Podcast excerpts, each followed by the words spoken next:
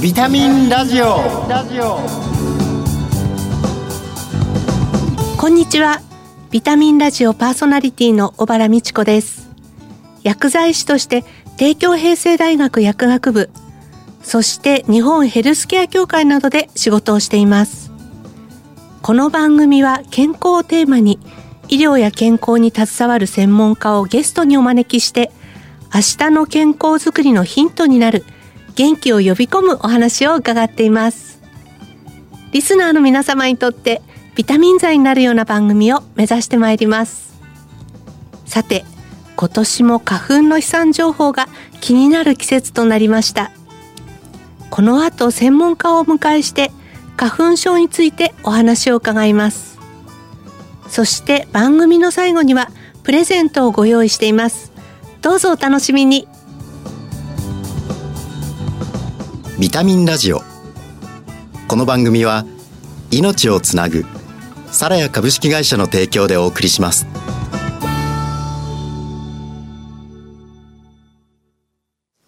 ビタミンビタミンラジオ。早速ゲストをご紹介いたします。日本医科大学耳鼻咽喉科教授の大久保公弘さんです。よろしくお願いいたします。よろしくお願いします。今月の特集テーマは花粉症の対策と治療です1回目の今日は花粉症対策の基礎知識と題してお送りいたしますなお、感染予防対策で、スタジオではパネル越しにお話をしていきたいと思います。早速なんですが、大久保先生のご略歴とご専門、そして現在のお仕事について教えてください。はい。えー、まずあの、生まれは1959年、昭和34年でもうだいぶあの年になりましたけれども、えー、日本医科大学を昭和59年に卒業して、ずっとですね、日本医科大学耳鼻咽喉科学教室で勉強してまいりました。一度アメリカにですね、2年間留学のため行ってたんですけども、この留学はやはりアレルギー性鼻炎、もちろん花粉症に関するような研究がしたいで、えー、それが現在も続いて、やはりアレルギー性鼻炎、花粉症というのが専門の耳鼻咽喉科医ということで、現在大学病院で診療をしております。アメリカに行かれていた時は、やはりその日本とは研究環境っていうのはだいぶ違っていたんですか？そうですね。アメリカに行った時は、もちろん医師として行くわけですけども、医療はアメリカの国家試験がありますのでできませんので、実際は研究だけという形の2年間を過ごしました。そのため、まあその2年間で向こうの人たちのアレルギー反応で出た鼻水を集めて分析したり、あるいは取ってきた微粘膜をですね、研究に用いて、まあいろいろな化学物質に対しての、まあ微粘膜の反応ですとか、そういったものを見ていた研究をしていました。やっぱりこう世界的に多分花粉症っていうのはあの日本だけではなくていろんな国でもお困りの疾患ですよね。えー、日本のスギ花粉症も一応世界の三大花粉症の一つには入っています。えー、ヨーロッパのイネ科花粉症、そしてアメリカのブタクサ花粉症。もう一つですね、あの大きなところでは北欧にある白樺花粉症っていうのがあります。まあこれは日本では、えー、ほとんど北海道にだけあるような花粉症なんですけども、この花粉症も非常に面白くて、果物を食べると口の中痒くなる。まあ、こういった方たちは白樺の花粉症の人たちが多いというふうに言われています。そもそもこの花粉症というのは、こうどのような病気で、そしてまあその症状としては特徴的なことはどんなことがあるのかということをお伺いしたいと思います。はい、えー、花粉症というのは、花粉が体にとって異物なために、くしゃみで吹き飛ばす。鼻水で洗い流す。鼻詰まりで体の中に入れなくさせる。そして目が痒くなると目をどうしてもこすって取ろうとしますよね。ですから、花粉を体から遠ざけよう、あるいは排除しようとする動きが花粉症になります。まあ、こういった花粉症というのは、普段はですね、免疫の一つである、まあ、体の反応ですけれども、えー、実際我々の免疫というのはもともと害があるもの。例えばウイルスであったり、あるいは細菌であったり。こういったものに対して発揮されるべきものなんですけれども、実際にそういうのとあまり出会わなくなった。あまり人間、あの日本はすごい清潔な環境で、まあ、感染症もそれほど多くない。まあこの女の時代は別ですけれども、そういったことによって徐々に徐々にそれ自身害のない花粉というものに対して、えー、免疫反応を示して、それがアレルギー反応で排除するという方向に向かった、えー、ためなんですね。この花粉症っていうのは私が小さい時にはあまりなかったような気がするんですけれども、そ,、ね、そのあたりはなんか年齢とか関係してるんですか、はい。えー、1998年には6歳から10歳の花粉症の予備率7.5%だったんですけども、同じ調査を同じような形でやってみますと、今度は2019年、まあ、20年後ですけれども、今ちょうど2023年、まあ、この段階で30.1%になってるんですね。えー、ですからこの20年で7.5%増加しているっていうような若年者に増えているっていう病気になります。これはもうお父さんお母さんもアレルギーの方たちが増えてますし、えー、遺伝も関係しますので、えー、アレルギーがある方、そしてどうして結婚すると6割以上がやはりアレルギーの病気を何らか持つということがあります。また現代では、えー、だんだん外で遊ぶということが少なくなってきて、砂場ももちろんありませんし、そういった、えー、細菌に対する抵抗というのをあまりしなくなる、免疫がなくなるということであれば、自然なものに対して我々の体の免疫が向いてしまった。このためにアレルギーが増えていっているというのが現状だろうと思います。あの、今シーズンのこう、スギ花粉飛散の量というのは、昨シーズンより増えるというふうに予想されているようなんですけれども、この花粉症の兆候が見られた時には何かを受診すればよいのか、そして受診すべきタイミングなどがありましたら教えてください。はい。えー、今年は、えー、昨年よりも非常に花粉多くなって2倍とか3倍というふうに報告されています。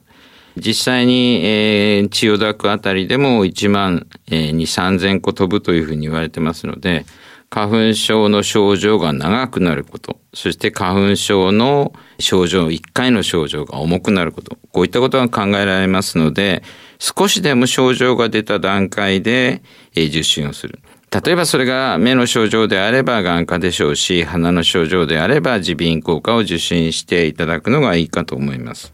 目が痒かったりとかですね、鼻がムズムズして鼻水が止まらないといったこの花粉症の嫌な症状があると思うんですけれども、はい、このあたりはどのような対策とかあるいは備えっていうのが必要でしょうか？はい。コロナの感染症を、えー、第5類にしていこうという動きも出て、外でのマスクというのはしなくていいというふうになるかもしれませんけども、この花粉症の時期は少しでもですね、花粉を体に入れないようにさせるためにマスクとか、えー、花粉症用のメガネをかける。はい、こういったことをしてもらって、まあ原因の物質が少なければ、それだけ症状は少ないわけですけれども、えー、たくさん吸えばそれだけ重症化していきます。えー、ですから少しでも重症化する前に、えー、病院を受診するということが大事かもしれません。花粉症の症状がある患者さんが花粉症を悪化させないためにはどのようなことを心がければよろしいんでしょうか？そうですね。まず一つには先ほどお話ししましたようにマスクメガネで体の中に花粉を入れないというふうにすること。もう一つは花粉を家に持ち込まないようにするために外側には割とスベスベしたような洋服を着ていただいてあるいは女性なんかはあの髪が長い方髪をまとめてもらったりすると花粉は上から降ってきます。ですから積もるのは髪の毛の上と肩とかなんですね。ですからそこから落ちてしまえば足元の部分っていうのはそれほど気になしなくていいと思うんですけども髪の毛にはだいぶ花粉が溜まってるな、まあ、外帰ってくるだけで外歩いたなっていうだけで溜まってるなっていうイメージを持つことも大事かもしれません。いや髪の毛っていうのはちょっと正直イメージしてなかったんですけれども、はい、お帽子とか被るといいんでしょうかね。そうですね。帽子を被ってればその帽子を帰ってきてパンパンって外ではたいて入れば自分の髪の毛には直接花粉はついてませんから多少こうあの髪をこう触ったりしてもですね花粉がこぼれないと思います。ただ何もしてない状況で外に出るとその分、えー、頭の上には花粉が乗っかってくる。肩の上には花粉が乗ってくる。まあ、側面についたものは割と手で払えば落ちやすいんですけども、はい、上から落ちてきたものはやっぱりしっかりと中に入っていってしまうので、まあ、そういったことも皆さんなかなかあの、えー、全身をはたこうって言って体の側面はたいてますけど、一番ついてるのはやっぱり頭の上だと思いますね。日本で花粉症というと、あの、スギ花粉がやはりその原因の代表格かなというふうに思うんですけれども、あのヒノキとかブタクサなど、まあ、いろんな花粉症があるんですが基本的にこう患者さん個人ができる対策とか予防策っていうのはどの花粉症でも一緒なんでしょうか？我々はあのスギ花粉症の後に次はヒノキを経験します。ヒノキと杉のその似ている点っていうのは同じ木なんですね。はい、木の花粉症ですからやはり上から降ってきて同じような大きさそして原因のタンパクが非常に似てるので両方になってるって方が非常に多くなります。これは木の花粉として防御はおよそ一緒だろうというふうに思っています。ところがあの豚草とかイネ科の花粉っていうのはですね、はい、草とかの花粉ですから下から舞い上がるんですね。ですからその草で花粉がたくさんついてるところバーッと走って子供さんが歩いたり、まあそういう時に舞い上がります。で、スギ花粉は上から来るので、だいたい何百キロも飛ぶんですけど、えー、イネ科とかは、あの、下から来ますんで、はい、えー、ブ草もそうですけど、数百メーターっていうところが、えー、飛ぶ距離になります。ですから、そういったことを考えても、草の花粉の場合は、そこの周辺に、えー、そういった原因の花粉がなければですね、あまり問題になってこないんですけど、スギ花粉は上から来るんで、北海道以外どの地域でもですね、多くなってくるっていうのは現状です。あの、昔患者さんのお家を回っている時に、やはりその裏が、あの、杉林のお家で、はい、あの、引っ越しはできないしって おっしゃってたんですけれども、やっぱりそういうところは大変ですよね。そうですね。あの、新花粉って言っても、テレビとかでよくこう、黄色いのが流れてる。はい。あれはあの、非常に風が強い時はああいうふうに見えるんですけど、およそ杉にの木についた花粉の80%はほぼほぼ真下に落ちるんですね。で、我々が吸ってるのは残りの20%。それでもこれだけ多くなるので、えー、ぜひ注意が必要だろうというふうに思います。私たちが吸ってるのは20%だったんですね。そうですね。そうですか。あの、実際薬剤師としてこう仕事をしている時にですね、患者さんから年を取ってから急に花粉症の症状が出たっていうふうに言われたことがあったんですけれども、はい、このあたり年齢を重ねると出やすいとかはあるんですか？基本的には、だいぶご高齢になるとないんですけど、今のえー、日本人の環境って60歳でも70歳でもまだまだ若いんですね。はい、ですから免疫系統がしっかりしている。そして若い頃から杉を吸ってきた、だんだん蓄積されてきた抗体というのが、えー、ある一定量を超えて、例えば今年なんかはたくさん抗原を吸いますから、そうすると抗体がバーンと上がって今年から発症するというケースも増えるかもしれません。ご高齢でも一緒です。やはり免疫が非常にしっかりしているので、アレルギー反応っていうのは起こりやすいかもしれないなというふうに思います。はい、あの、いろいろと勉強になりました。また来週もお願いしたいと思います。ゲストは日本医科大学耳鼻咽喉科教授の大久保公弘さんでした。お忙しい中、ありがとうございました。ありがとうございました。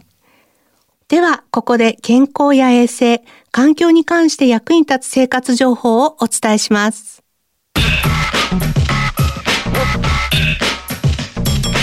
ビタミンラジオプラス。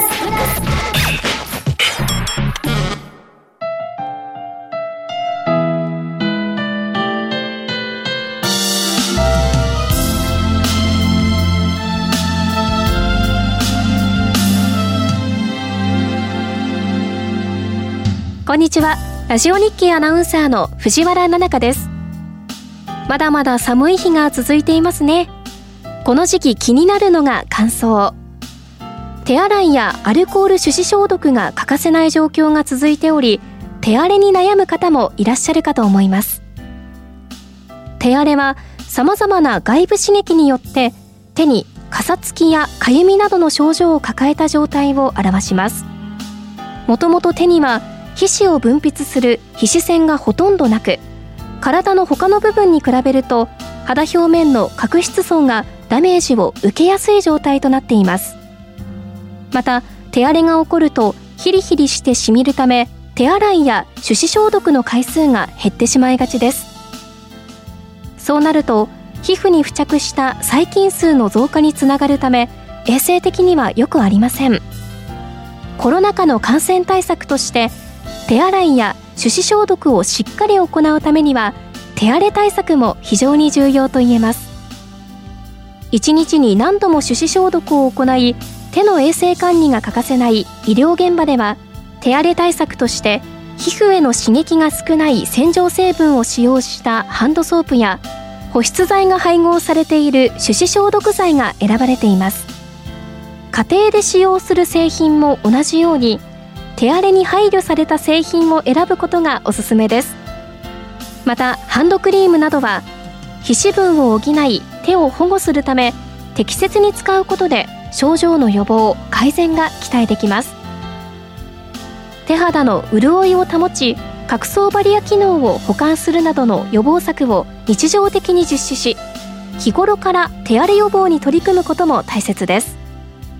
サラヤではヤシの実シリーズからハンドクリームを販売しています。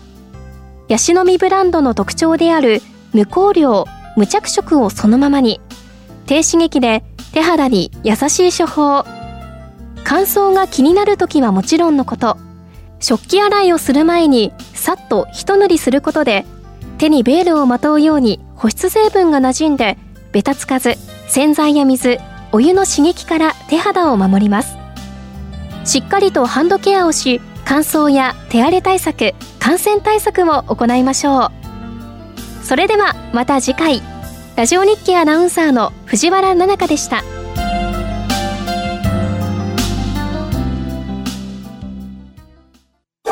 あなたの知らない皿や衛星の皿やあなたの知らない皿や環境の皿やあなたの知らない皿や健康の皿やみんなのため。地球のため。日本で。世界で。あんな場所で。こんな場所で。あなたもきっと。出会っているはず。あなたの暮らしにそっと命をつなぐサラヤ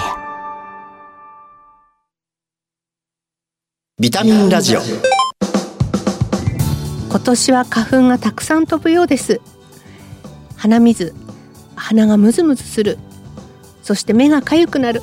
ね、こういう兆候を見つけた時にはぜひ早めの対応をして病院にね行くっていうことが大事なんじゃないかなというふうに思います